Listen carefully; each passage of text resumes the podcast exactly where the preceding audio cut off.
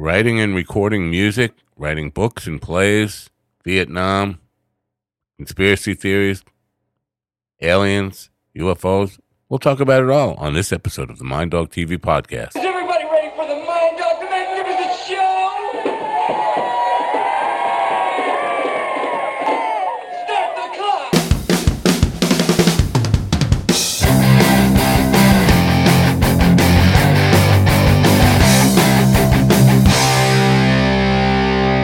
And welcome, my friends, to yet another episode of the Mind Dog TV podcast. I'm Matt Napo. Thanks for coming. It's great to have you here as always. Uh, this is the week of really interesting and multi-dimensional people. That's all I have to say. Tonight uh, is billed sort of as another episode of Meet the Author, but my guest is much more than an author. He's got uh, uh, he authors uh, plays, books that are both fiction and nonfiction. Uh, I believe he he's a musician as well. And uh, if you follow me at all, you know I have a keen interest in uh, Vietnam. He's written about Vietnam. He's a vet and a, uh, a former uh, military jailhouse guard and helicopter pilot. Uh, so a really interesting person. We're going to get to talk to him in just a minute. And wherever this goes tonight, I'm sure it will be interesting and informative. Uh, but as I mentioned, this is a week of very multidimensional and very interesting people. Tonight's show is brought to you by audiobooksnow.com. Audiobooks Now, uh, you can guess what they sell, right? You can guess what they sell, right? Audiobooks? Yes, that's right. You guessed right. Uh, and you know you can get audiobooks just about anywhere on the web. So why audiobooksnow.com? Well, the answer is very simple. Price point, price point, price point. I always need to say that three times. Price point, price point, price point. Uh, Audiobooks Now Club pricing plan is simply the best deal on audiobooks you'll find. It offers the savings and flexibility not found anywhere else with their save on everything discounts, rollovers, exclusive offers, loyalty program, incredible selection, and cancel anytime policy. It simply cannot be beat. Uh, get a free premium audiobook on select titles if you join today. Plus, you'll start a free 30-day trial of the club pricing plan, normally $4.99 a month. Uh, it's absolutely free to try for 30 days. If you're not happy at any time, you simply cancel and you won't be billed a penny. The link is in the description, and I certainly appreciate you patronizing uh, audiobooksnow.com. Now, relatively new uh, sponsor we have on the program. It's always a little bit difficult for me to kind of explain the value of cardcash.com. Cardcash.com. Um, founded in 2009, cardcash.com provides an answer to two common questions. What can I do with all these gift cards I will never use, and how can I easily save money? Well, Card Cash pays uh, cash for unwanted gift cards and then sells those cards at a discount. Make money, save money. It's just that simple. And basically, if you're like me, or if you know somebody like me who's hard to buy for, uh, come holiday time or birthday time or whatever gift giving time, and you really can't figure out what to get them, and it's really, or you're just a little lazy, you settle for a gift card. And somebody like me, unless it's specifically for Guitar Center or Sam Ash or someplace where I can get some music and arts, maybe someplace where I can get something that I'm going to use. Chances are I'm not going to use that gift card. So for uh, somebody like me, I will have a stack of gift cards that I've accumulated over the past several years. Uh, I can turn those into cash. Great deal. And also, if you want to save money on a particular item you want to buy, you can sell those. Uh, uh, you can get cash for your gift cards or uh, buy gift cards at a discount, I should say, and use those gift cards to buy the items. So save money. So make money, save money. It's just that simple. Cardcash.com. The uh, link is in the description. I appreciate you patronizing all our sponsors as always. Now, I have to say, we have a new Patreon page for people who are just sick of hearing the ads at the beginning of the show or don't want to waste two minutes of your time every time you tune into a broadcast. Patreon is a membership uh, system for the, this broadcast and uh, at the one dollar the basic level one dollar a month just one dollar a month you can get all the content absolutely ad free all the shows that is ad free every episode ad free and uh special bonuses uh, such as uh special music releases and video releases and things like that all at the one dollar a month level. It's worth it just not to hear me talk too much isn't it? I still have card cash up on the on the screen and that's that's just terrible. Uh, let's talk quickly about um, my guest tonight and, and introduce him. Bruce Olav Solheim is currently a distinguished professor of history at Citrus College in Glendora, California. He has also served as a Fulbright professor in 2003 at the University of Tromsø, I'm thinking in northern uh, Norway. He teaches a paranormal personal history course at Citrus College. Dr. Solheim is an associate member of the Parapsycho- Parapsychological Association and member of CERO and MUFON. Ladies and gentlemen, please open your ears and open your minds and help me welcome in Bruce, Dr. Bruce Olive Solheim. Excuse me, Doctor. I, I you know, all right. the mouth doesn't work sometimes. The brain works, but the mouth doesn't. I have to say for, for my Republican friends out there, just because it's it's not a safe time to just call yourself a, a doctor without explaining that it's a PhD. You're the kind of doctor yeah. that Dr. Biden is, uh, Jill Biden is, not the kind of doctor who's going to give me a shot for COVID. Exact. That's exactly right. Although my my veteran uh, friends call me Doctor B, but that's just a, a, an affectionate term, you know. But I yeah, I'm just Bruce. Really, I'm just Bruce. I, I always tell my students, uh, you know, that uh, you you can call me whatever you want because I get paid the same no matter what. Okay, yeah, great stuff. Well, I'll, I'll, call you Bruce then, if that's okay. Yeah. yeah uh, so, so Bruce, as I mentioned, you're a multi-dimensional person, and uh, what struck me is I, have gotten a lot of people from Creative Edge, great authors, and I'm mm-hmm. always interested to talk about authorship. Uh, but generally it it's to serve a purpose of uh, dual purpose of to promote their author's work but also to enlighten and inspire uh, aspiring authors p- people who are just getting into it but with you i don't even want to start there because uh, writing books is probably just another thing you do for you. Uh, from judging from what I can see, you've led a very rich life. So, uh, tell me a little bit about all your experience and who who you are and, and what really turns you on. Well, oh boy, uh, opening it up there. Uh, let's see. I I do enjoy writing. Uh, I've I've been writing since I was a little kid, and I remember my parents, who were immigrants, came to America in in 1948 uh, from. Uh, they lived under Nazi occupation in World War II. My dad was in a slave labor camp, uh, so I grew up with those stories. So I, I, grew up with my dad's storytelling. He was a fisherman and a carpenter. My mom was a, a homemaker and an artist. So I had, you know, very interesting uh, parents. And uh, from an early age, they knew there was something about me, my imagination or whatever. So they got me a typewriter. It was an old typewriter, an old Royal typewriter. And I remember at age eight and nine, I was pecking away on that typewriter, writing stories and my dad would have me write letters, you know, in English because he, he couldn't really write in English. He could speak English and read it, but he couldn't really write it. So I'd write letters for him. And so I, I just started doing that from an early age and I, I enjoyed it.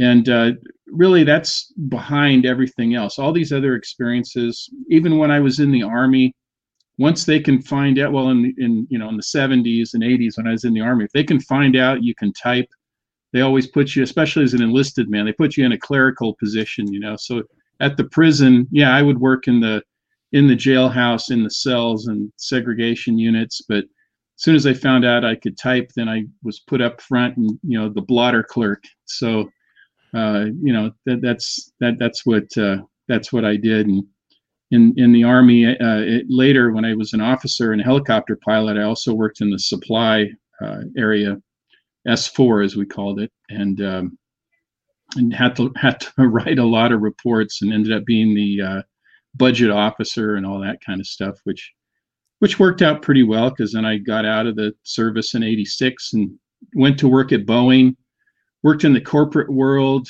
uh, for a while as a as a contract contractor or a, a um, contract administrator buyer and uh, worked on the B-1 bomber project, 747, you know, all over Boeing, commercial and military.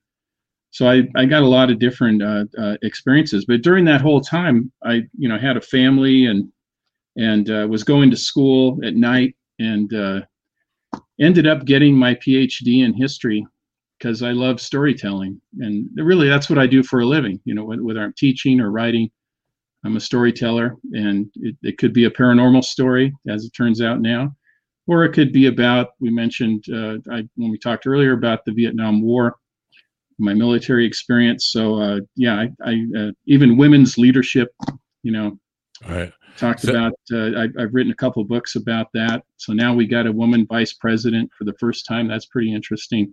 I did some research on women's uh, leadership, and it's there. It, it, it's interesting because especially in Norway, which is my you know cultural upbringing, um, there there have been women you know prime ministers since the 80s, and we there's a woman prime minister right now in Norway.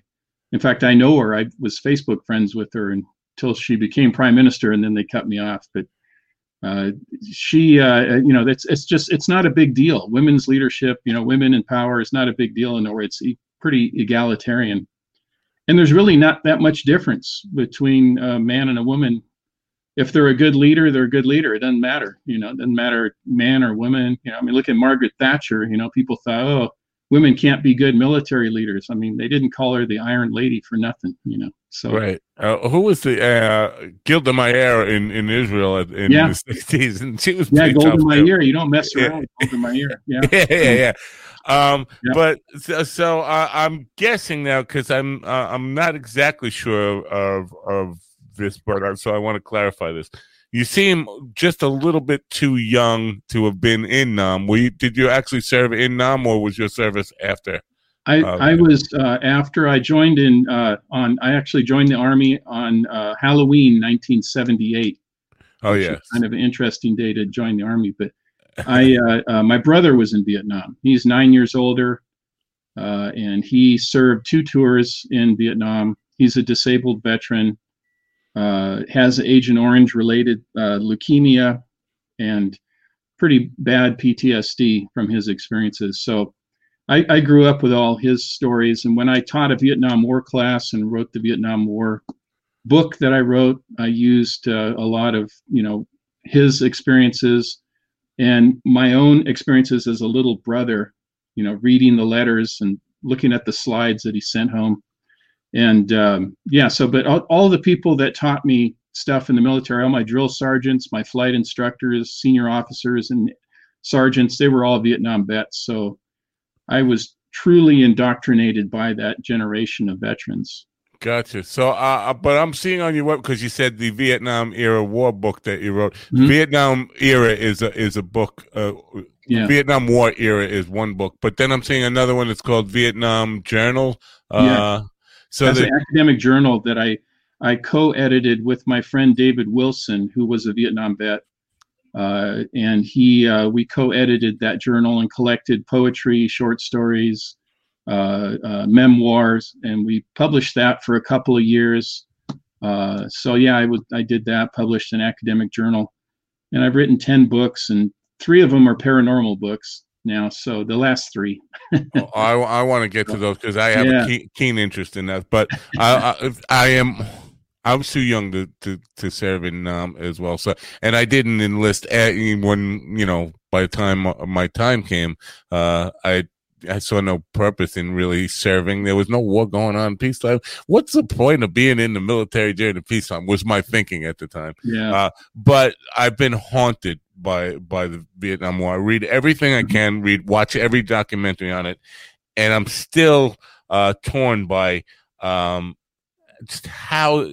There's a point in in, in the one in the Ken Burns uh, documentary where one of the vets who came back and, and it's in the last one he said how you sum it up? He said, "What the fuck was that? What the yeah. fuck happened?" And that's exactly my feeling. Like, how could it was so messed up that how could we continue to make that mistake for as long as we did and not change course?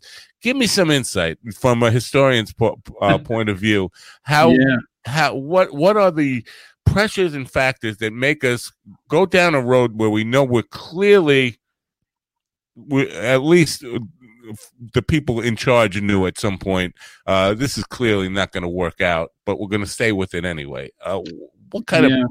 it's it's fascinating. I, I share your fascination with with that, even though I didn't uh, serve during the Vietnam era. My brother did, but uh, I think there there were so many turning points in that war, uh, starting with when we started supporting the French uh, you know, like 85% of their war effort when they were fighting the Viet Minh, the Vietnamese communists.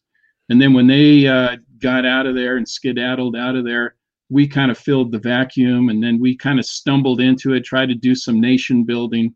As a historian, whenever I hear about nation building, uh, it, I cringe because I, that's a long process. I mean, look at us. I We've know. been at it a long time and we still have a lot of problems, you know. And so, anyway, when they say we can go in there and build this nation within a few years, and and it's just, it was, uh, you know, the CIA said it, you know, that was the chances of us building a uh, strong, non-communist, independent country in South Vietnam was next to zero. The chances that we were going to do it, but there were a lot of pressures, and you know, that I think another big turning point was uh, the two assassinations in November of '63. You know, the first everybody knows the Kennedy assassination, but before that was the South Vietnamese president. Had those two people lived, or even if one of them had lived, we would not have had a Vietnam War. So that's one of the big lessons, is that that opened the floodgates. When those two were were gone, Johnson came in, and Right. he was he was beholding to a lot of people, you know, probably in the defense industry. And uh, it, probably one of the smartest things, uh, Matt, that I've ever heard.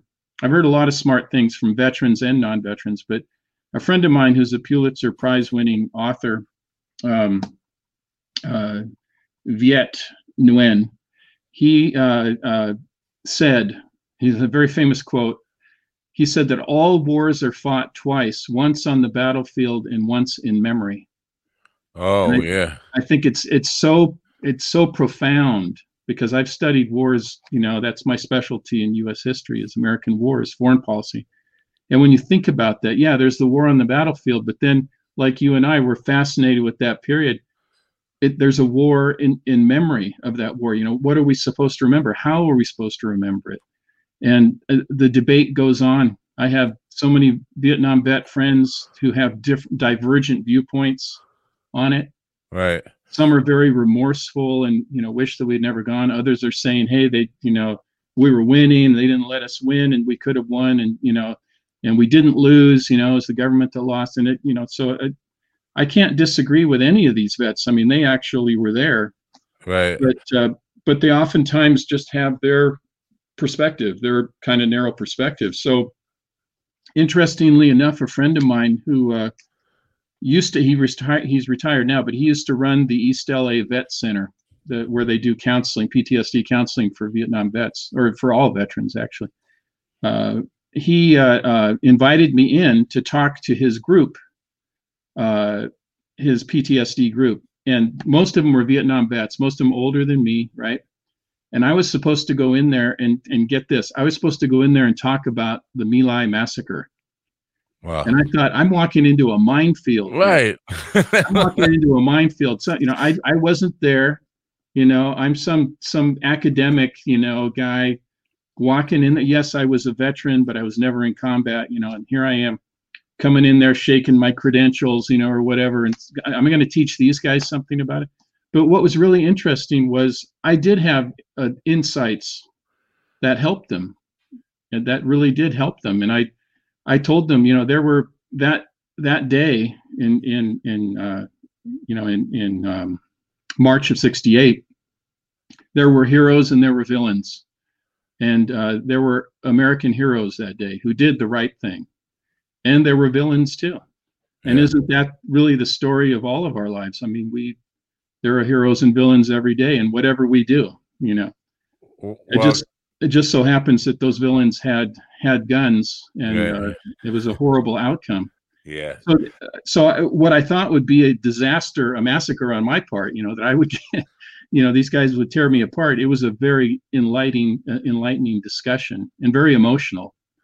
I can Um, imagine what you must have been thinking going into that. Like it, that's a no-win situation. But a couple of points that you you brought Mhm. up in there that I would like to kind of address. The guys who said we were winning, we could have won. No, there was nothing to win. I think the outcome proved there was nothing to win. What we were going there was to stop the spread of communism, uh, according to the what we were told anyway. So Mhm. we we we the com- country fell to communism. Communism fell of its own weight. So there was nothing for us to win. Even what we, if okay, we could have fought, we could have won the battles, but the war itself won itself eventually without us having to do anything. So there really was nothing for us to win. All the best strategy was to let communism just fall on its own. And uh, so it, the question I have now, it, with my perspective on that, and I don't know if you agree with me on that, uh, but uh, do you think we learned anything from that war as a country, as a people, as as the world? Uh, uh you know, how, did we learn anything about? Uh, wars, the reasons we get into them, what not to do, and the big lesson of for me this boogeyman that we we create in order to start wars, so like communism, as mm-hmm. the spread of communism from all the way around the globe. If we let that country that nobody's ever heard of to this point fall to communism, soon it will be in, in my backyard. Uh, I think is a tragic mistake. So I'll let you talk to that. But I just think yeah. have we have we learned anything? Well, yes and no. I, I would say, uh, and we've learned different types of lessons. There's uh, one lesson is that we shouldn't get, uh, you know, head into a war that we don't, if we don't understand the people, we don't understand the culture, the history, and we don't understand the circumstances we miss you know a misreading of the circumstances on the ground you know a civil war type situation uh, and you know that we we need to cut our loss as soon as we if we do and we realize that we should cut the losses early and not get involved in an investment trap which is once you've invested it's hard to divest you know especially because especially when you lose people and then you get people saying uh, why did my son have to die Right. You know, you mean we're going to quit now? And you, my my son is dead. You know, so that's an investment trap. And then there's the the other lesson, which is that uh, we win the wars we we engage in, no matter what, and we'll take it to whatever degree. You know, we're never supposed to lose. And it, it becomes a, a well, I'll, I'll share this quote of Ho Chi Minh, you know, the North Vietnamese uh, leader, nationalist, communist. And here's here's the problem we had one of the problems. He said that you we may not win but you will sh- certainly not win. Right. He was willing to fight they were willing to fight forever. And they had they fought the chinese for a thousand years the french for a hundred years the japanese during world war ii along with us actually. It, you know they weren't going to quit. They weren't and they lost every battle of consequence but it didn't matter. Right. They were just going to outlast us. They knew eventually we'd, we'd go home. We'd find whatever reason. Henry kissinger called it uh, what did he call it? A um, oh i forgot what he called it you know in, in other words that that uh, you know we can find an opportune time to kind of slip out and and maybe nobody will notice you know that right. kind of a thing. Yeah. But it was it, it was a horrifying experience for those young men and women who were and our allies who were involved there once they realized that they were being used. Right. Politically used and and my brother had a patch on top of his boonie hat you know those floppy green hats. He had a patch uh, not in his first tour but his second tour when he got he understood what was going on and the patch said participant southeast asia war games wow and that's cynicism right there. He realized he was a pawn on a chessboard. And I remember I, we still have his letters. You know, I gave them back to him after I did the research, but the letters in the last few months of his uh, tour, he would sign a peace symbol at the bottom, you know, and say, you know, why am I here? I need to come home. You know, it was, but it, when he first got there, it was, we got to get these commies and we, you know, and he had gone totally the different direction, protesting the war as he was fighting the war. A lot of, and that's the the the detail of all the guys who went uh, before 67 at least those guys mm-hmm. who who went for the first time all went there with i'm doing the right thing i'm fighting a war for freedom for mm-hmm. america very gung-ho about it but mm-hmm. it becomes impossible to win when the majority of the soldiers start adapting mm-hmm. that uh, attitude that your brother eventually mm-hmm. came around to that I'm just being used here in somebody else's war game and uh, it's it's all just uh, political nonsense and not for the cause that we were told. It becomes if you get have a majority of your army has that mindset. There's no way you can win. it's, um, yeah, I mean, uh, I think my my friend David Wilson, the guy who mentioned earlier, he's one of my writing mentors, and he he was a clerk typist in Saigon, and uh, he he w- worked in General Westmoreland's uh, command in the uh, the building there, so he rubbed shoulders with generals all the time, and uh, he uh, said that he he he was getting into an argument once in a class where we were teaching and and uh, one of the Vietnam vets was a grunt. He was an infantryman, and he said, "You don't know anything about war because you weren't out in, on the rice paddies shooting at Charlie and and whatever." And David said, "I probably killed more G- American GIs with my memos than you've killed with your M16." Whoa! And you know the horrible thing is, it was probably true. Yeah, he was covering up the fact the generals were covering up the fact the M16s were jamming and we were losing guys and oh my god it was such a reckoning uh, for both of them you know and, and for the students to witness this you know these two guys that have both been there different experiences but and they um, were measuring things by body counts and and, and yeah. you know instead of you know the whole way about that that war where it, war was traditionally up until that point a game of uh, of taking real estate. You take real estate and hold it. But in that war, it was more about uh, did we kill enough of them? The real estate was meaningless. So you take this hill, you fight for that hill, and then you leave that hill, and all all that matters is how many body bags did we have to use today. Yeah. That's a, a ridiculous way to kind of measure your success right from the right from the get go. But when you talk about those memos, that was the misleading part of it too. That encouraged the politicians to yeah. keep up the war, to you know, painting this rosy picture that we were winning. Yeah. I don't know if they believe them. Do you have any uh, insight? Uh, did the politicians actually believe them, or they were just using them to further their political or or solidify their political support? It's it's an interesting question. I, I can I know for a fact I I I read um, Robert McNamara's book in retrospect. Oh. And he came out and said he, he apologized for his role and he had a big role because you're talking about the body count. He he was uh, president of Ford Motor before he became the defense secretary under Kennedy, and then Johnson. You know, he grandfathered in with Johnson, and he did more than anything else to develop this kind of strategy, which makes sense in the business world, right? But doesn't make sense in war. You're you're absolutely right. It is it is real estate. You you take and hold land and deny right. it to the enemy and inevitably march towards the enemy capital, capture or kill the leader. And that's it's like chess in that way, or football in, in that way, only much deadlier. I don't mean to, you know, oversimplify war, but what we were doing was we we 95% of South Vietnam, not North Vietnam, 95% of South Vietnam was never under our control, ever.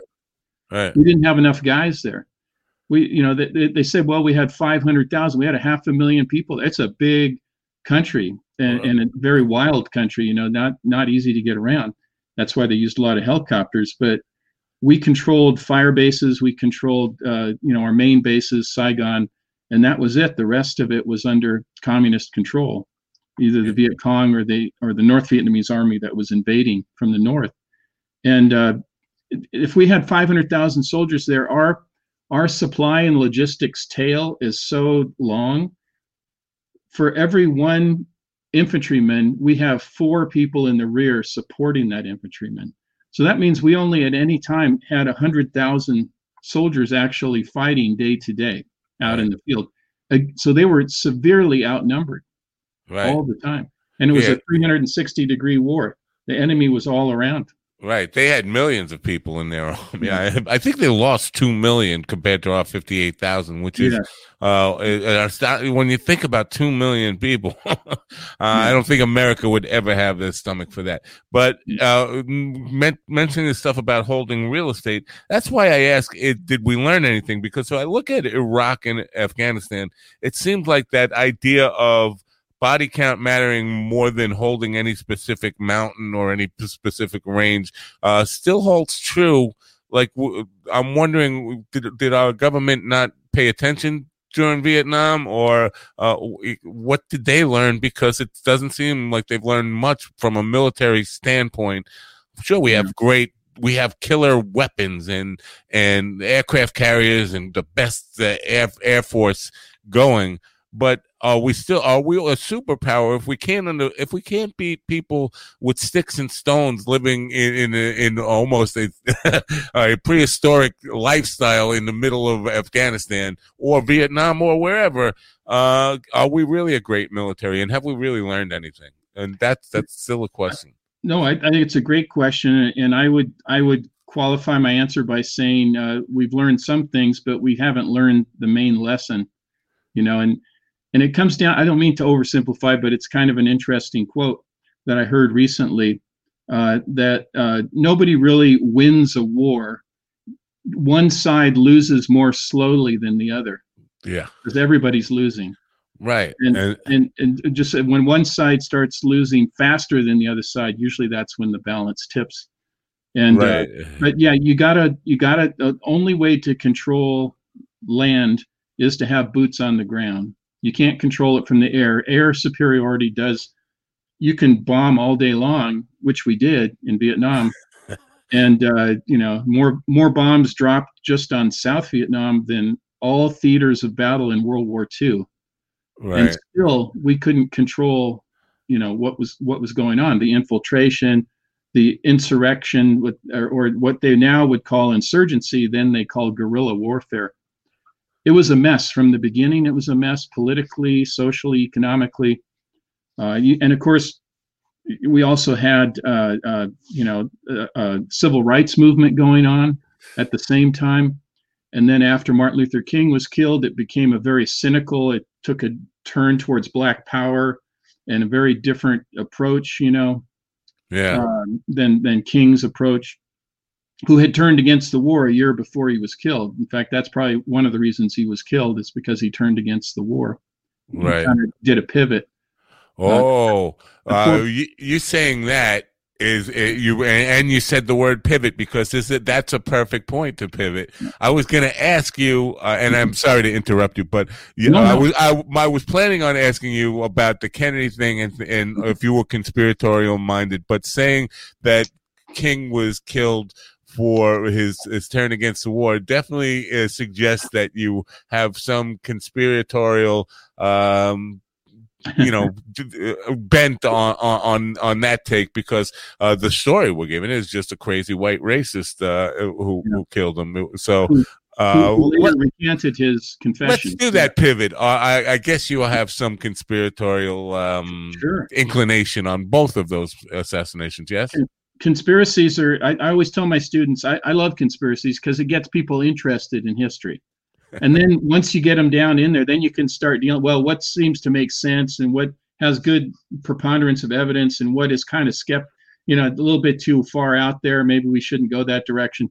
But if you get people's interest that's good because then they're they're thinking they're paying attention you know they're they're they're not just accepting everything they're told course, you don't want to get to the point of paranoia, you know, where you think everything's a conspiracy. So it's it's a slippery slope. You got to be careful. But with those two things, I I have never been satisfied with the answers we've been given uh, on the Kennedy, either Kennedy assassination, JFK, right. yeah. Yeah. or or Robert F. Kennedy. In fact, I, I always point out that there were four major political assassinations in the span of five years in the 60s from 63 to 68 you had first you had john f. Kennedy then you had malcolm x and then you had uh, martin luther king and bobby kennedy in the same year. Right. If that and i always ask my students i said if in the next five years god forbid if we were to have a president assassinated uh, and one person that was probably about to become president and two major civil rights leaders would you be suspicious and they always take their yeah, yeah, I'd be suspicious. Okay. yeah. You're suspicious. Now, you know, and then when you start breaking it down and you look at it, which in my Vietnam class, we take a lot of time looking at uh, the JFK assassination. And um, most students come to the conclusion, I don't think we've been told the truth. I don't know if, you know, they maybe some of them don't want to go the conspiracy, but I, I just feel funny about what we've been told. It doesn't seem to make sense. Right. Uh, and, uh, and Martin well, Luther King, there were, I think there were two things that got him killed. One was his uh, pivot towards uh, against the war, and also his pivot towards the poor people's campaign. That's why he was in Memphis, was not necessarily for civil rights or equality. He was there for the garbage strike, the garbage right. collectors strike. That's right. And he he wanted to include all poor people. He wanted to raise them up. Yeah. And at that point, he was told by his friends in the civil rights movement, Martin, they're already trying to kill you for equality. Now you're turning against the war and you're talking about socialism. You're a dead man. Right. You know, they, they warned him, and he knew he knew that. Right. So uh, it, he was, he was with with King and Lincoln, I think uh, they both uh, were well aware that they, they were about to be assassinated, or, or, or that there would at least be an attempt on him, and went yeah. bravely into. I don't think Kennedy uh, was really thinking in terms that he would be assassinated, uh, or obviously Bobby wasn't thinking he, he should have been by that time having you know his his brother and King and, yeah. and Malcolm X be assassinated. Yeah. He he should have had, had much higher security than he did, than eh, yeah. especially walking around with the name Kennedy on. Uh, interesting your take on on King because uh, King is the only one of those that I ever really uh, was unsure of in my mind that there was some some level of conspiracy. But the uh, the thing that gets me about John F. Kennedy, and uh, I don't think enough has ever been uh, made of this. The whole thing where I believe it has to have been a conspiracy is the coincidence of that some people accept as a coincidence that the guy with the motive opportunity and ability to take that shot even if you think lee harvey oswald lee oswald not lee harvey because harvey was just never used in his name lee oswald but if you believe that he did the shooting and was alone, the coincidence that he had a job at the one place which let, gave him the perfect sniper's nest to work mm-hmm. at during his lunchtime and the his victim just decided to drive mm-hmm. past with the roof down that day right. i mean uh, you'd have to be insane to believe that coincidence is just a, um, a just a coincidence and not a contrived um situation that put oh, yeah. put him in there, right? And once once you start looking into it, the the government story starts to break down immediately. Right. And I, I, you know, during my 30 years of teaching, I've met people that have been intimately connected with these assassinations. The, um, in fact, I have an eyewitness friend of mine. Uh, she was a nightclub dancer at, uh, at not at Ruby's Carousel Club, but at another club. But she was friends with Jack Ruby she was on uh, in the uh, uh, you know the, not on the grassy knoll but on the other side in the the kind of the center there and close to when you know the, the motorcade came, came by and she told me that she heard at least five shots. Wow. And that's an eyewitness. And her not only her but there were combat vets who were there who heard more than three shots. The government says there were only three shots. Because right. if they if there's more than three shots there's a conspiracy. They know that. They got to limit it to three shots. She said she heard uh, five, two that were distant, you know, back where the motorcade came from, and two that were on the grassy knoll and behind the white picket fence. So that, you know, these are people that, and she, I've had her talk to my Vietnam class, and the students are just fascinated by it. And and every time she speaks publicly, she gets death threats. You know, somebody calls up, unidentified caller, you better shut up, you blank, you know right. or you're dead, your family's dead, you know. So, uh, but she's been discredited by the government and a lot of you know people who say, oh well, she was just a nightclub dancer, she was using drugs and she didn't know what she was doing, she didn't see anything, she was only 17 or 18 or whatever. So what does she know? Right. And um, and it's it's typical of any kind of conspiracy that is being covered up is that you don't attack the message, you attack the messenger whenever you hear that going on, when they're attacking the messenger, you know there's an, a black op going on. Right.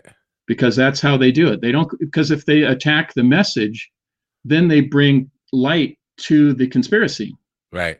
And like they, they're getting a defensive mode rather than just saying, oh, that person's crazy. They don't know what they're talking about. Well, right. what about their, what they say? It doesn't matter what they say. They're crazy. Yeah. Either not.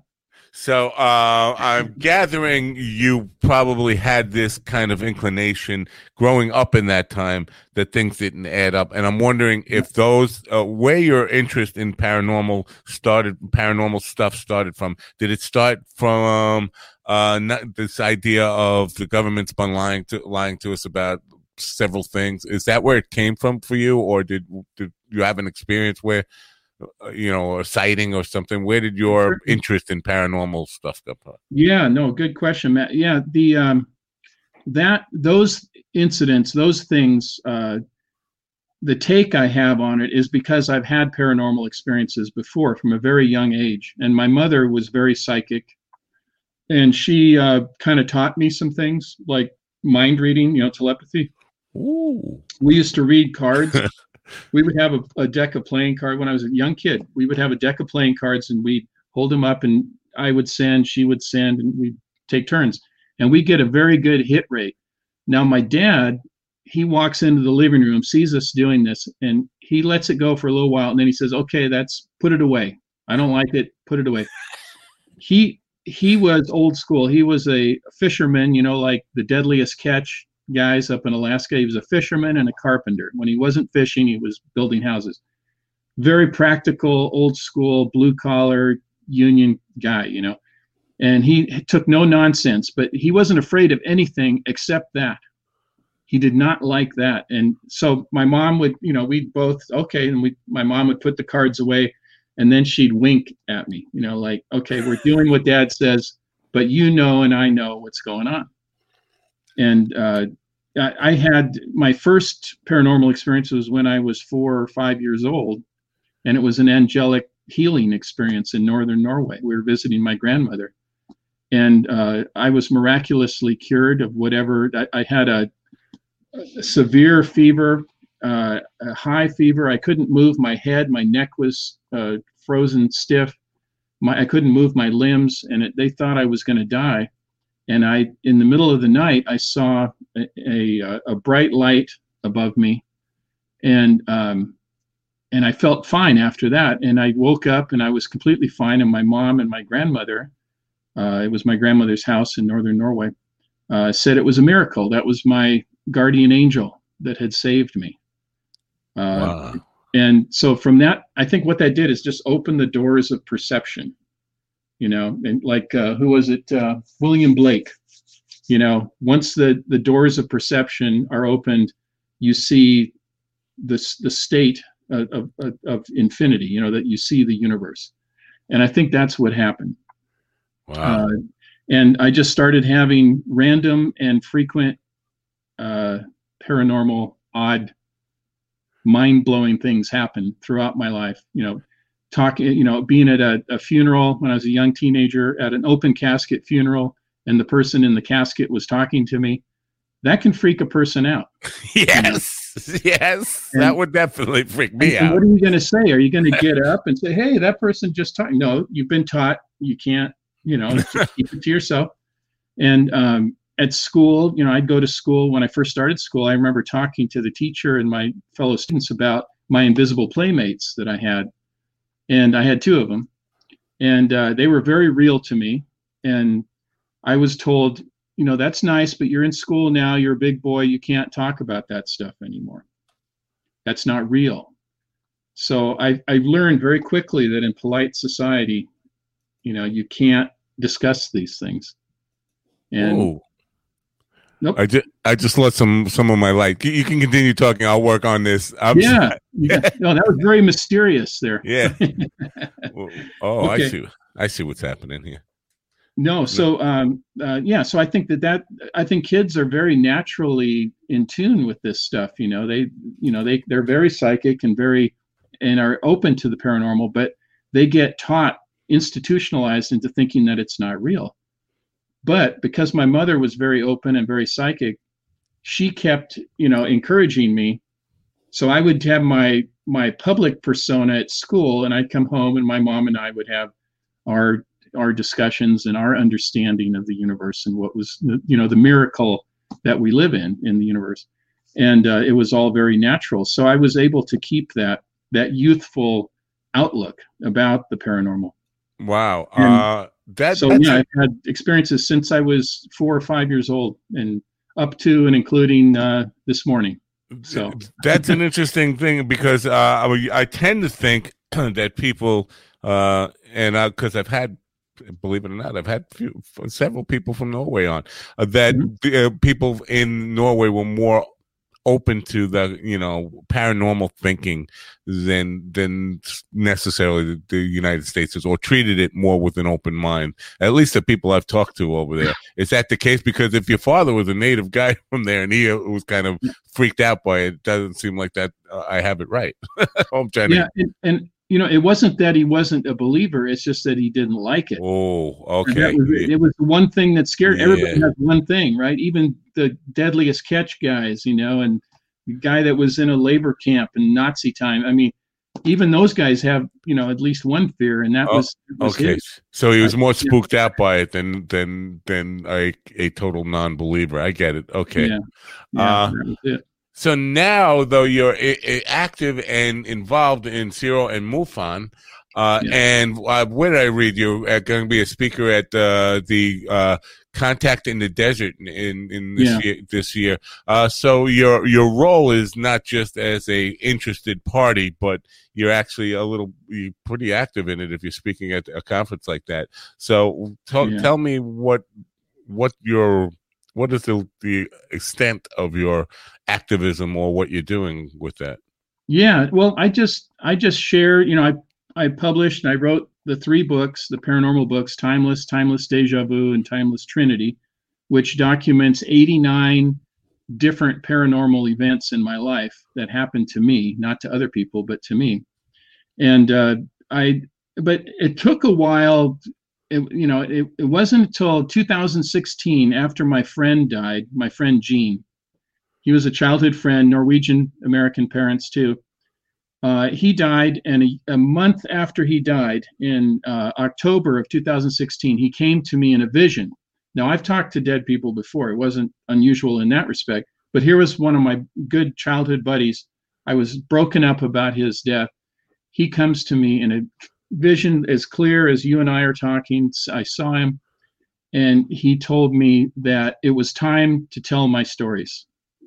And I, I said, well, I don't know. You know, I I could lose my job. You know, there's I, I'm a professor, and I, you know, people are not going to take me seriously anymore. My students will laugh at me. The college will figure out a way to retire me early, or you know, something will happen. My colleagues will abandon me.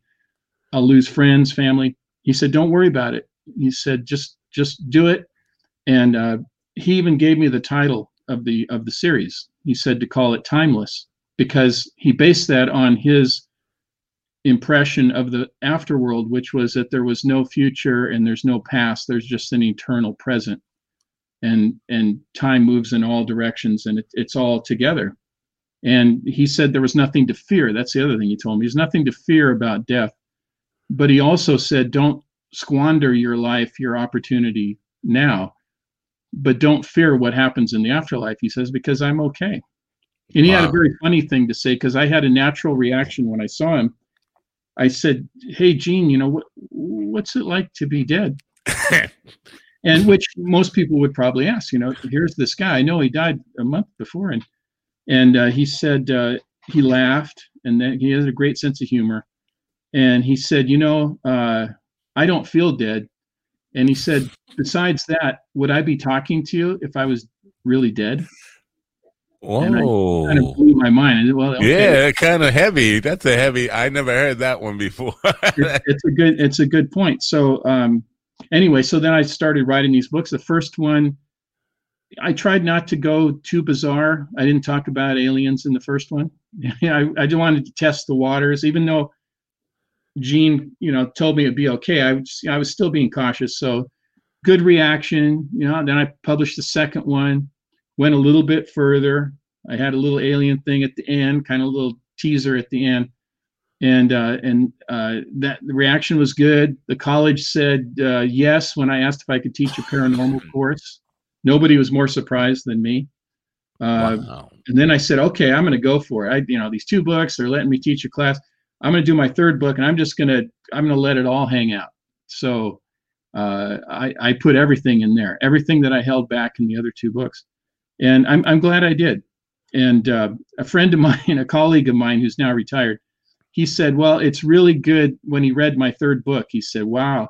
He said, "It's really good that you have tenure and that you're close to retirement." said, well, yeah. I, if I was starting out, I probably, you know, wouldn't have done that. But the time was right, and uh, I've had a very good reception. I've had, I've even had colleagues take the paranormal class uh, because everybody is interested.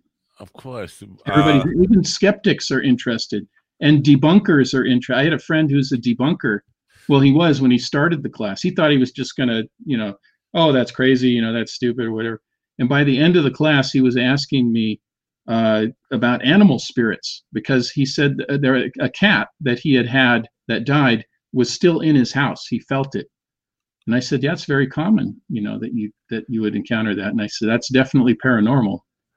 Right. So I'm not saying he was a true believer, but he started his debunking went to skepticism, went to kind of milder skepticism by the yeah. end class. That's a, a point I bring up every time we talk about paranormal stuff. Is that I'm a skeptic, but uh, mm-hmm. skeptic doesn't mean you're not a believer. It means you keep no. an open mind and question everything. Uh, there's a diff- big difference between cynicism and skepticism. Yeah, I mean, I, I am skeptical. So if I somebody tells me a fantastic story, I I, I'm very polite. And, okay, and I think about it, and then I want to think about it, and I want to process it, and then I eventually say, okay, that you know maybe that did happen to them. Right. But we're human beings, so we're going to be a little a, a, a, little skeptical because it didn't happen to us. So you right. got to take it on on faith, on you know on the, what the person says. Um, but when you start having the same experiences, or if you have an experience with somebody where you're both looking at each other. So I'm not crazy, right? I'm not dreaming. No, you're not crazy. You're not dreaming. When you have those kind of things, you have enough of those things, enough experiences, it leads to belief.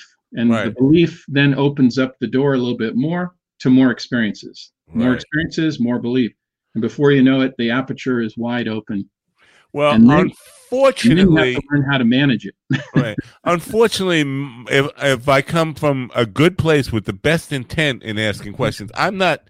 I don't really care about uh, trying to debunk somebody, but it will come off as I'm trying to debunk them because I'm curious about how, why, all those kind of questions. Like, mm-hmm. uh, you know, so if if somebody tells me aliens are here, I can accept that. That's very possible. But I want to know why. And if I ask why, it seems like some people who are really invested in it, if just asking why is an indication to them that I'm trying to, uh, you know, debunk them or or prove yeah. them wrong, which is not the case. I really want to know why do you believe that? You know, not why do you believe it, but why do you believe that they would are here? What what why do you think they came, would come here? What what would be their purpose?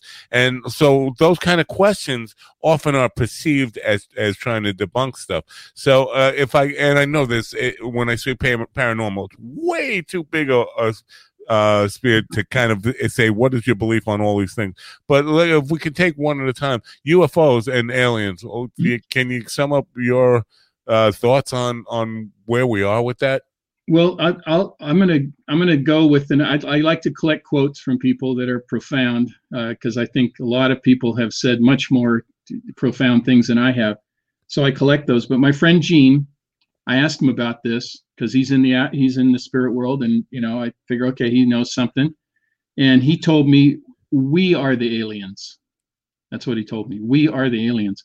And I asked him. I said, well, wait a second. You mean like you? you and the guys where you're with and the spirit where you guys are the alien? He said, no, we, all of us, all of us are. So then none of us are. we're all related. We're all related. That's right. the whole idea. So why are they coming? We're related. Okay. And, and then when you think of the other reasons why they would come, as a historian, I think, well, the discovery of the new world, right?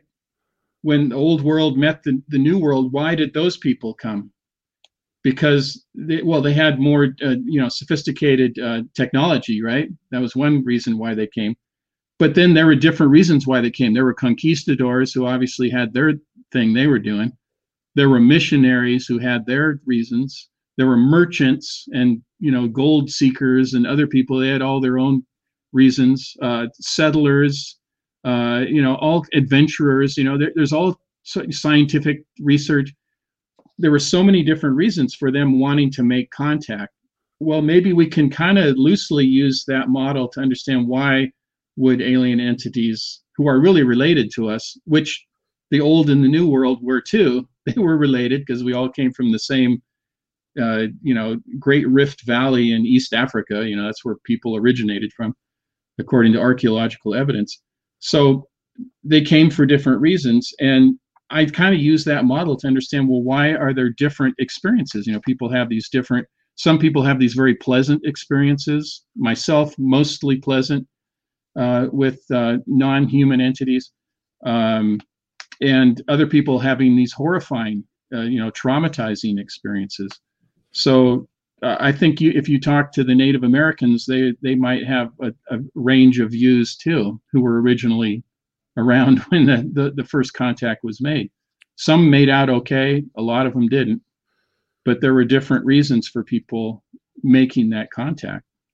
I think mm-hmm. uh, if, and this is just my uh, guessing because I don't base this on any scientific evidence at all, but knowing what I know about drug use, and I'm talking specifically um, psychedelics. Mm-hmm. I know people will have the same reaction. Some people will have a very good trip with same substance, and some mm-hmm. people will have very bad trips. And I'm, I'm thinking of specifically of DMT, which I would love to experience. If anybody knows how, I can. You can ch- drop me a line and inform me. I won't rat you out. It's um this idea of DMT being a portal to these kinds of things uh, that people talk about. But uh, I think just to to my point I was making, I think that a negative or positive experience depends on our personal makeup and our psyche uh, and what we put on it, not necessarily the external stimuli that we're getting from it. Does that and make I, sense? And, and yes, no, I I very much agree with that. And you know, as far as getting there, getting contact into that, well, I'll just say this is my theory. The the spirit world, the alien world, and the quantum world are all the same thing. They're all the same thing. And I'm not the only one that think. There's physicists you know, who think this, quantum physicists who believe this too. Now, some don't, and right. they will vehemently just push back on that, but others others do. Like even David Bohm, you know, the one of the originators, you know, or, or uh, carried on from uh, Linus Pauling about uh, the you know quantum world. Here, here's here's what I'm thinking. People who've experienced ghosts, they come, the ghosts come, they appear out of nowhere and then they disappear. They go through walls, they go through ceilings and, and doors, right through solid objects, right? People who have seen encountered aliens, they they come in out of nowhere and then they disappear. They come in, they vibrate out, they vibrate in, they even take people with them through doors, through windows, through rooftops, and uh, transplant them back. They're operating in the same realm, this quantum realm, which is the real is reality but we don't we construct our own reality to make it simpler for us. So we see the solid desk in front of us the computer screen the microphone the lights whatever.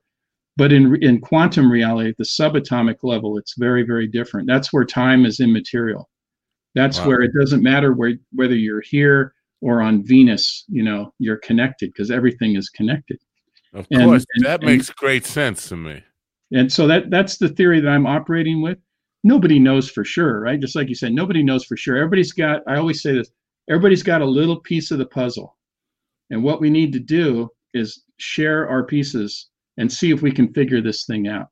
Well, and and that that goes to the point that you made earlier with that rabbit hole that you open up when you when you're talking about conspiratorial things. Once you develop this kind of mind, and, and this is where I struggle with it, because we get so many ideas that are out there and people can imagine things or just come up with an idea and convince themselves that it's absolutely true get on an agenda to put, convince other people and uh, i'm specifically thinking about flat earth people now and all mm-hmm. the stuff that's going on so but all that confuses this and i think there is a genuine scientific endeavor here where we can look at this for the purpose of trying to gain some real serious knowledge about it. But when we have all these crazy people out there uh, just coming up with whatever idea they have and trying to throw it at the wall and see if it sticks, uh, it makes it harder to ever get any really serious discussion about this stuff or any serious consideration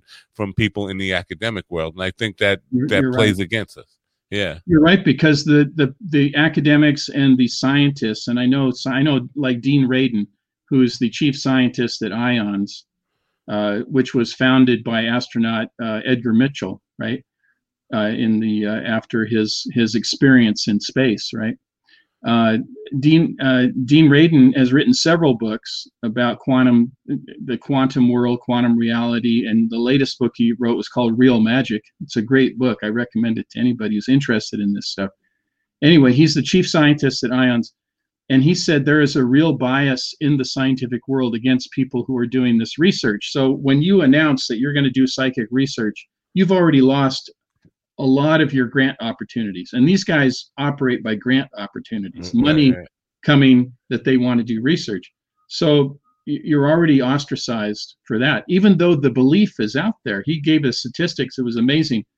They they did a, a, a survey of scientists and engineers, working scientists and engineers, and like 75% of them, or higher, I think it might have been a little higher, have had a paranormal experience and do tend to believe that it does exist, but they cannot talk about it because then they'll lose their positions, they'll lose their funding, and so we're handcuffed by by the stigma of it. But I think that's slowly changing, and the fact that you have your show and the other shows I've written my books, we all do our part to try to break that down and say, hey, let's just take a look at this thing. Let's put our fears aside. You know, it- it's kind of like my dad. He he knew it was there, but he didn't want to talk about it. He didn't want to deal with it. So my my struggle with this is because uh, in uh, and I try to encourage people for for I don't know what what it is in me. I I have a boner for the Easter Bunny, I guess. But I I talk to people and I I say, is there anything? Because if you want people to take you seriously, I think you have to establish the fact that there are things that you will dismiss outright. I encourage keeping an open mind, but Yeah. when I bring up the Easter Bunny and I ask people to tell me, you know, can you uh, can we agree that, that we can outright dismiss the concept of the Easter Bunny? And most people on any level of paras, uh, psychology or uh, any of this stuff, where I talk about, they refuse to outright dismiss the Easter Bunny as an idea. I said, well, well, you wonder why people are not taking any of the other stuff credible as a credible uh, uh, area of study is because you know you have to at least give me something here to, to let me know that you're not crazy. And if you tell me the, the Easter Bunny is a possibility, that there's a possibility of a six foot bunny bringing eggs and chocolates to us on a day that is supposed to be holiday to uh, sacred to one religion, Mhm. I have to think you- you're a little nuts. And so I, uh, I think that's a big part of it is people are too open minded. I encourage open mindedness and questioning things, but you know, there's some things we have to agree on that are just like silly. Do you well, there- agree? you know, and well, and the well, here's here's the problem that um, there are people, and, and and God bless them, but you know that that just they have something wrong with them, you know, and they're they find out something and they go too far, and you know they they don't have a, a basis, a theoretical basis for it or experience, but they just they might be delusional, you know, off their meds, whatever, and and I, you know, God bless them. I I hope they're okay, but and then there are there are also charlatans out there who don't help anything and they're they know what they're doing Right. they're, they're right. not delusional i feel sorry for the people that are delusional and i don't you know dislike them or whatever but the, uh, who i don't like who I, I try not to dislike anybody i try to find something but it really upsets me is when you find people who are deliberately deceiving other people they Yeah. know they're deceiving them right. it's not that they're delusional and they really do believe in the Easter Bunny. They know there's no Easter Bunny, but they're going to tell you there is because they're going to come out with a book or they're going to do this and they're going to try to make some money off it. And unfortunately, whether it's fraudulent psychics or people that, you know, you know, some outrageous claim, the more outrageous, the more maybe books they can sell, whatever. Um, but uh, and and that ruins it for anybody who wants it. It it it it really makes it harder for people who are serious about trying to find answers. Right. You know, like yourself and other people. It really makes it harder. I, I don't blame the people who are mentally ill, but I do blame the people who are deliberately deceiving. And unfortunately, in the UFO world, there are those people. They some of them get exposed, some don't. I think eventually they usually do. In the psychic world, there's people who say that they're helping you, you talk to your dead loved ones for an exorbitant fee, you know, and just preying off of the, um, you know, the grief of a person who so desperately wants to believe. And I, I, I do know that you can talk to people in the afterlife, but and there are people who are very talented and do do that. Uh, but there's also people who lie about it. Right. and in our can do the cold reading you know that those techniques that you do in a carnival sideshow that kind of stuff um, yeah. I, I, I every once in a while somebody asks me if i can contact their dead relative or friend and i do it but i never take money for it for, yeah. for two reasons one uh, i don't want to get into that business i have a day job i don't need to do that and the other thing is that the information is not as accurate as people want it to be. And and they get very critical of it. Like if you do a reading for them and you don't get every detail right like well you got the fact that he died on this date of cancer and he liked uh, he owned a, uh, uh, a kawasaki kz 750 motorcycle and he once went to uh, mount rushmore with aunt gladys and he broke his leg you know and then but you get his middle name wrong and they go that i don't believe it you know and you're going, wait a second, isn't it amazing that I, you know, all this other stuff? So really, it comes down to this, uh, Matt. If you're helping people, you're doing right. If yeah. that's the purpose of you doing this, is to help people, that's what it's for. To be totally accurate, nobody's going to be able to do that. Right. And anybody who says I'll be 100% accurate with my reading, no, they're they're they're not being truthful. And then yeah. you have to beware. So it's really a buyer beware situation out there in the paranormal. I think part of part of the problem, too, and I agree that there are charlatans out there and people who are have nefarious uh, mm. in, in motives behind it. But there are well-intended people, even some who who do charge for it. I think part of the problem with um, inaccuracy, uh, or whatever you want to call it, is that people who go for readings pre pre-live the uh, what the reading is going to uh, uh, do and mm-hmm. and what's going to the outcome of it before and they have preconceived notions of who they want to talk to and that may mm-hmm. that may not you know may not happen and then they get angry when uh, the, the radio isn't tuning to the station that they wanted to tune to right. and, and, and frustrated and all that stuff. So I think that leads to a whole part of it. I think, uh, yeah. uh you know, moving on from, and I know we're over the hour. Can I keep you a few more minutes? Cause no, that, that's fine. I just, I want to add, I don't want to totally disparage psychic because I have friends that are psychics that are very good and very talented. So I'm just, your listeners, I just want to say, be very careful.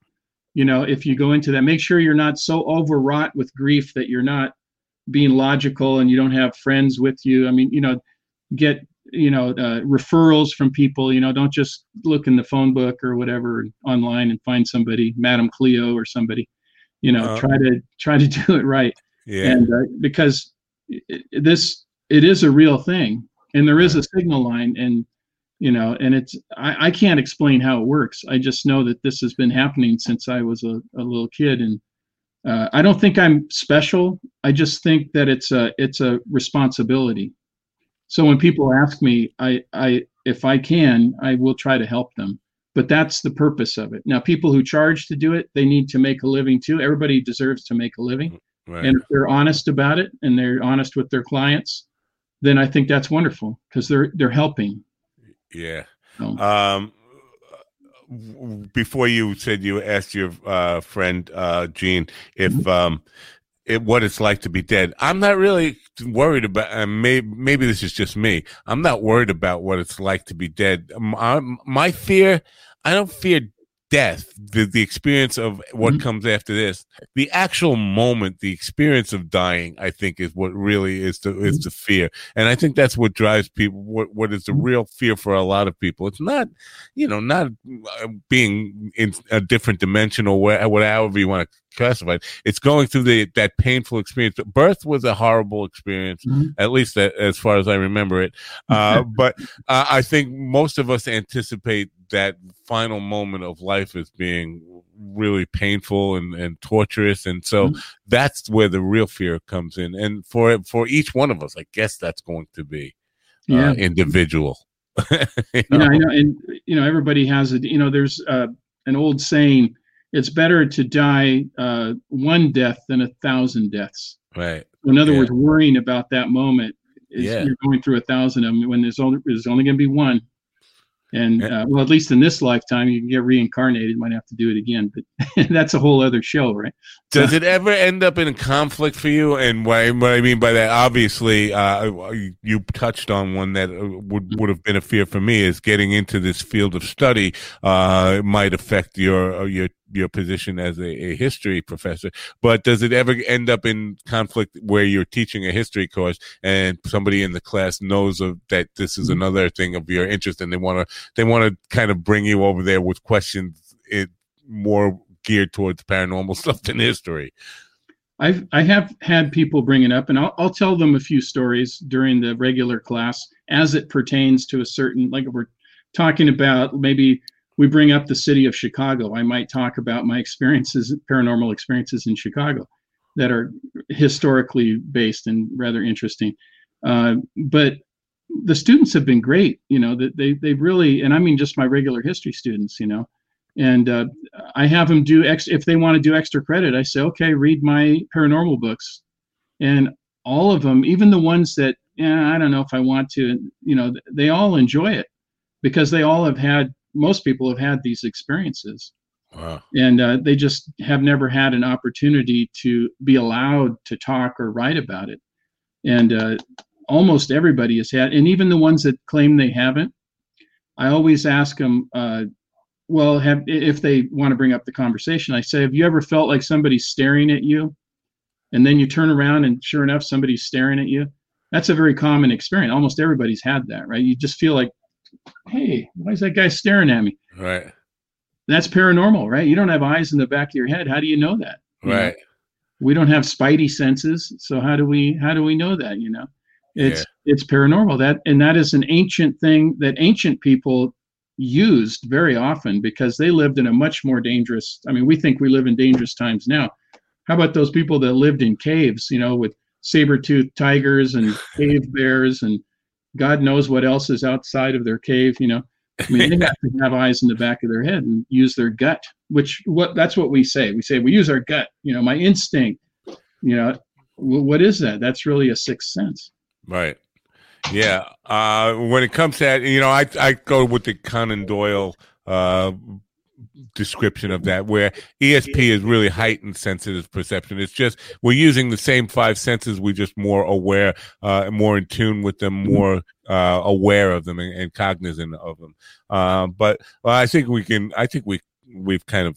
You know, I, I could go on with the paranormal stuff all day long, but I don't want to. Uh, and I have you for a limited time, so I want to understand more. Now, you write books, you write plays. Uh, What is ti- the Timeless series the most recent book uh, that you have out, or is there another uh, one that is more recent publication?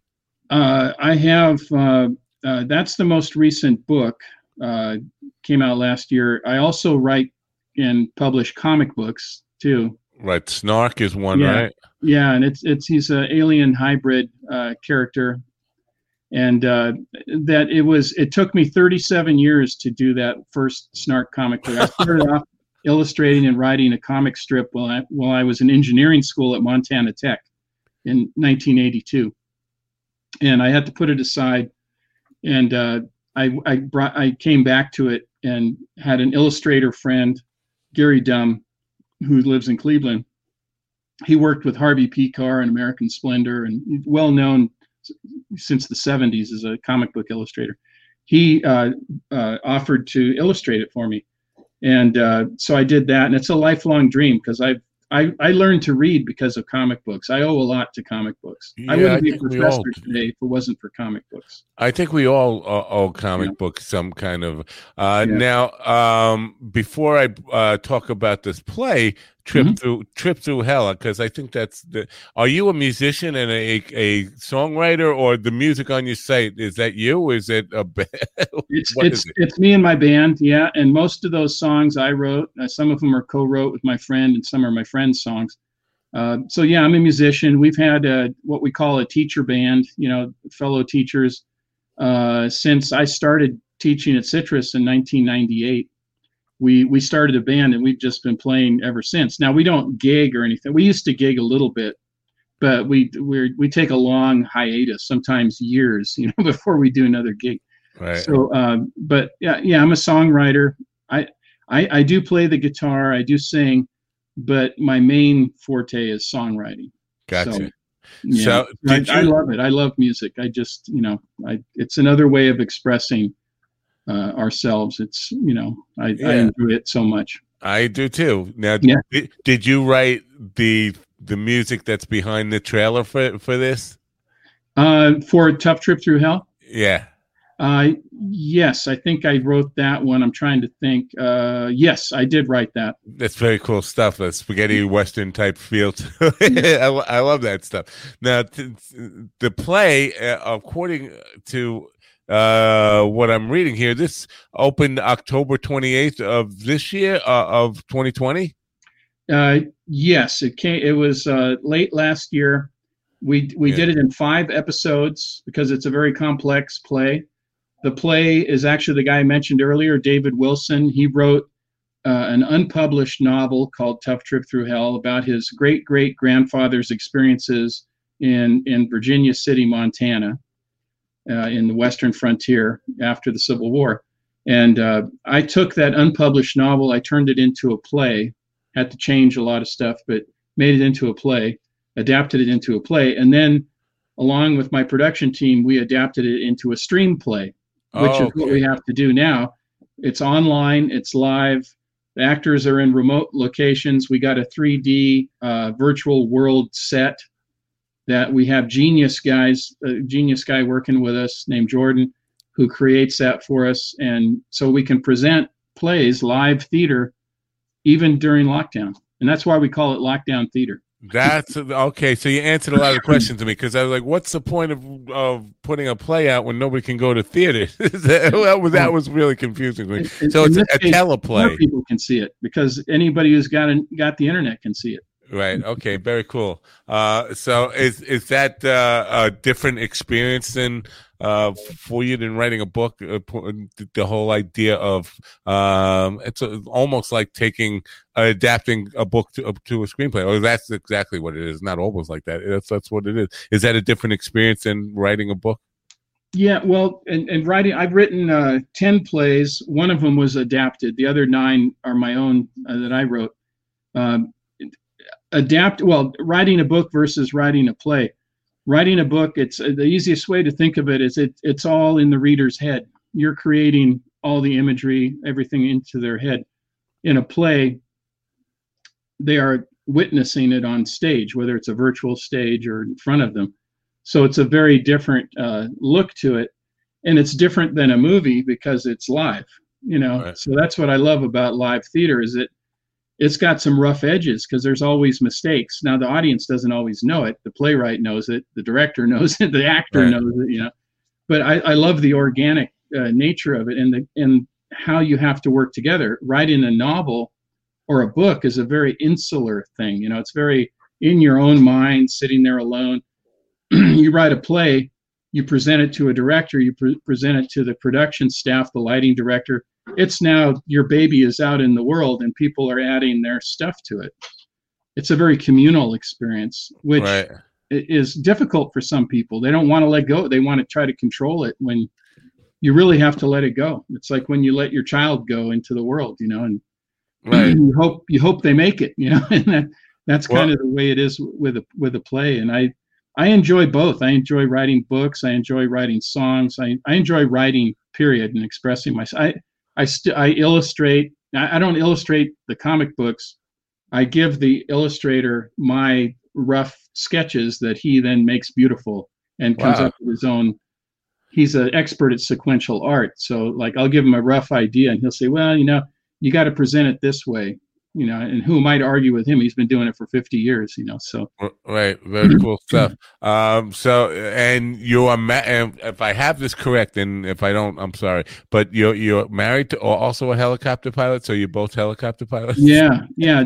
Ginger's uh, much more experienced than me. She's actually a certified flight instructor, helicopter pilot, and the number of women in the world who are certified flight instructors for helicopters you can count on you know very few hands right. She's one of the few and she's she's flown for the police and tours and and uh, all you know uh, all kinds of different types of flying but she has a lot many you know thousands of hours It, So that- it, it seemed like it would be a really cool date, like to take up uh, twin helicopters and just go, like you know, when you go bike riding with a girl or something.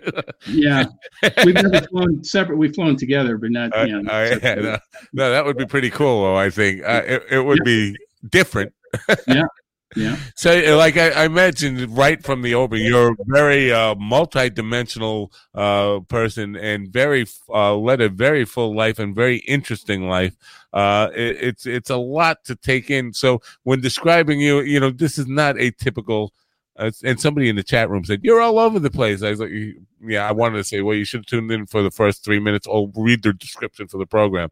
Uh, it's not that I'm all over the place it's that you're all over the place and trying to, to kind of highlight you and and uh and get to know you and and meet the author is a difficult task when we have somebody who's uh so diverse and so full of uh very interesting different divergent fields so Well, I- I, I, I appreciate that matt and i feel the same about you you converse about these things you're very interested in all these things so I, I am. Well, I'm a history buff. I'm a paranormal buff. I'm a music buff.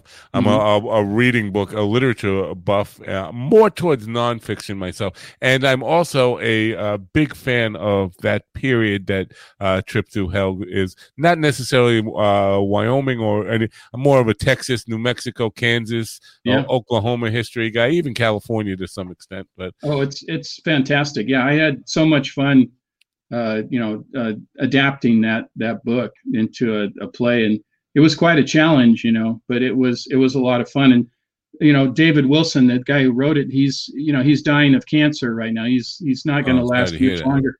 So the crew was motivated, the actors were motivated to get the thing produced and out there so he could see it before he passes away, and he did. So I can tell you, he did see it. Wow, He's, he's still hanging in there, but he's you know he's not doing well. So for people to support you, your books, your the play, all, all the stuff you do, they just go to the website. Is that the best way to? That's to the central location for all of the craziness. Yeah, right there. okay, BruceSolheim.com.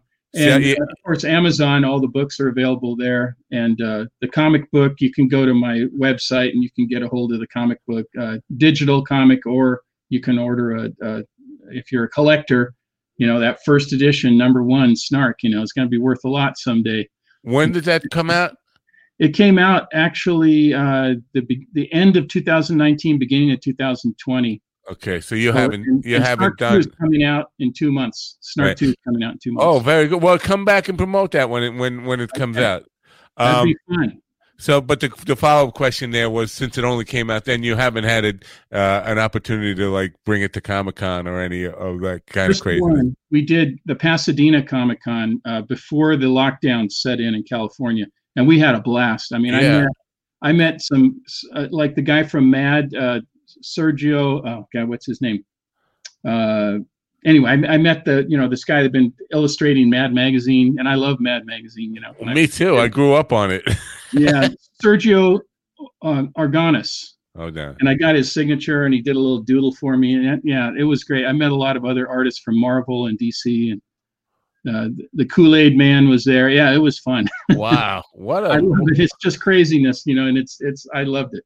What a what a very cool life you've led and continue to lead. And I hope you. Uh, I'm wishing you great success moving forward. Really, please, when the, when the next edition of the Snark comes out, uh, uh, please come back and promote it, and then I can ask some more questions that are all over the place, and we we can take Sure. it even beyond the UFO stuff and the paranormal.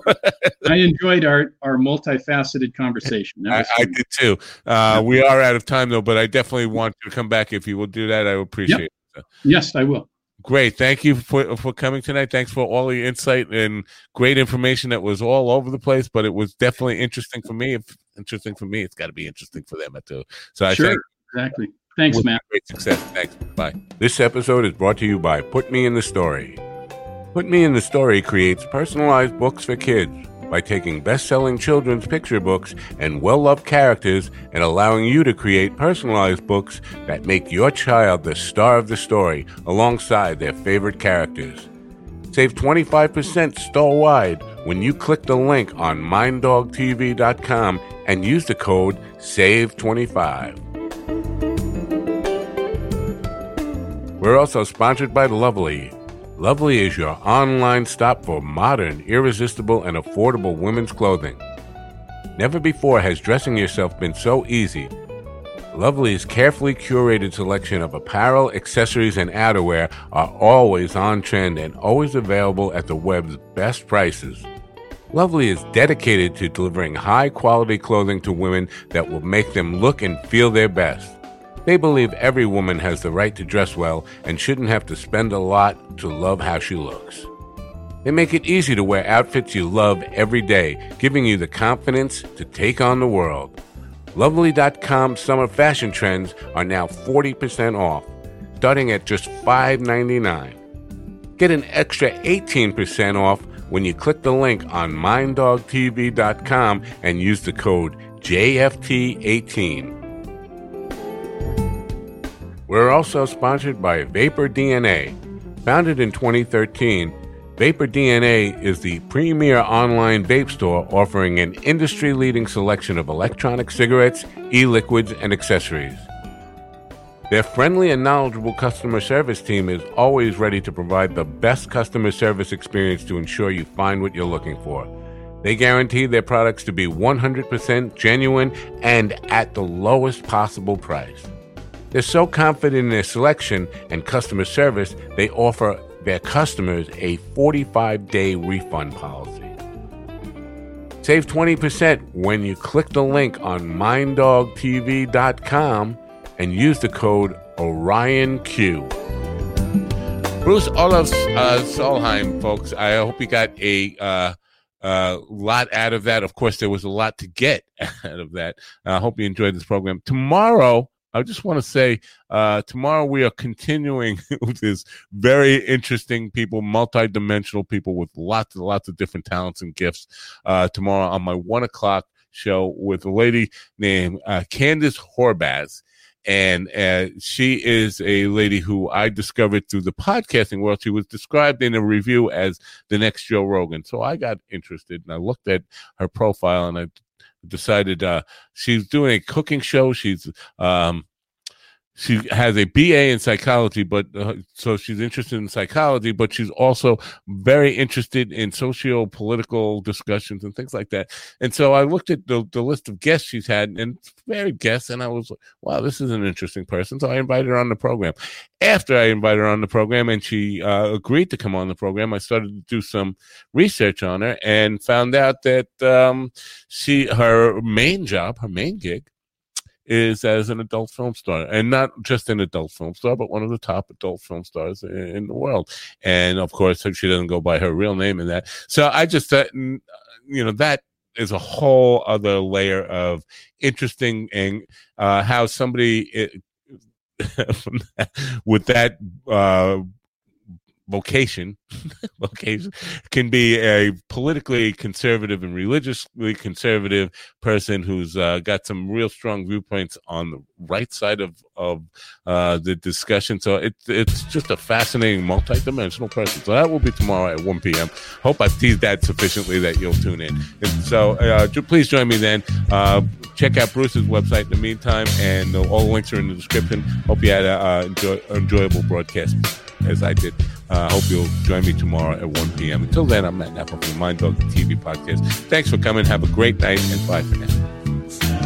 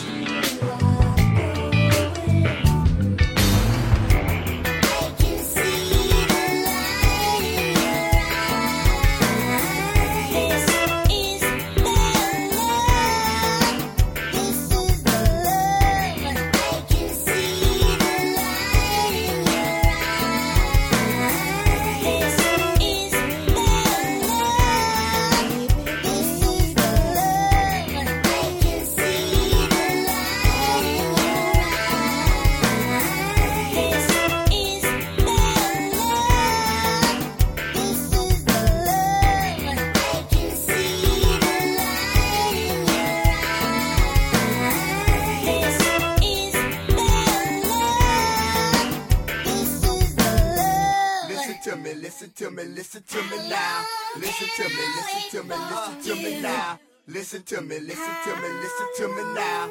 Listen to me, listen to me, listen to me now.